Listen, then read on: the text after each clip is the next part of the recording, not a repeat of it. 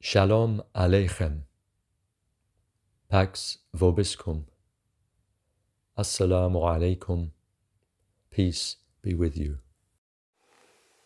The next verse that we've come to in Noreen's selection is 281 of chapter 2.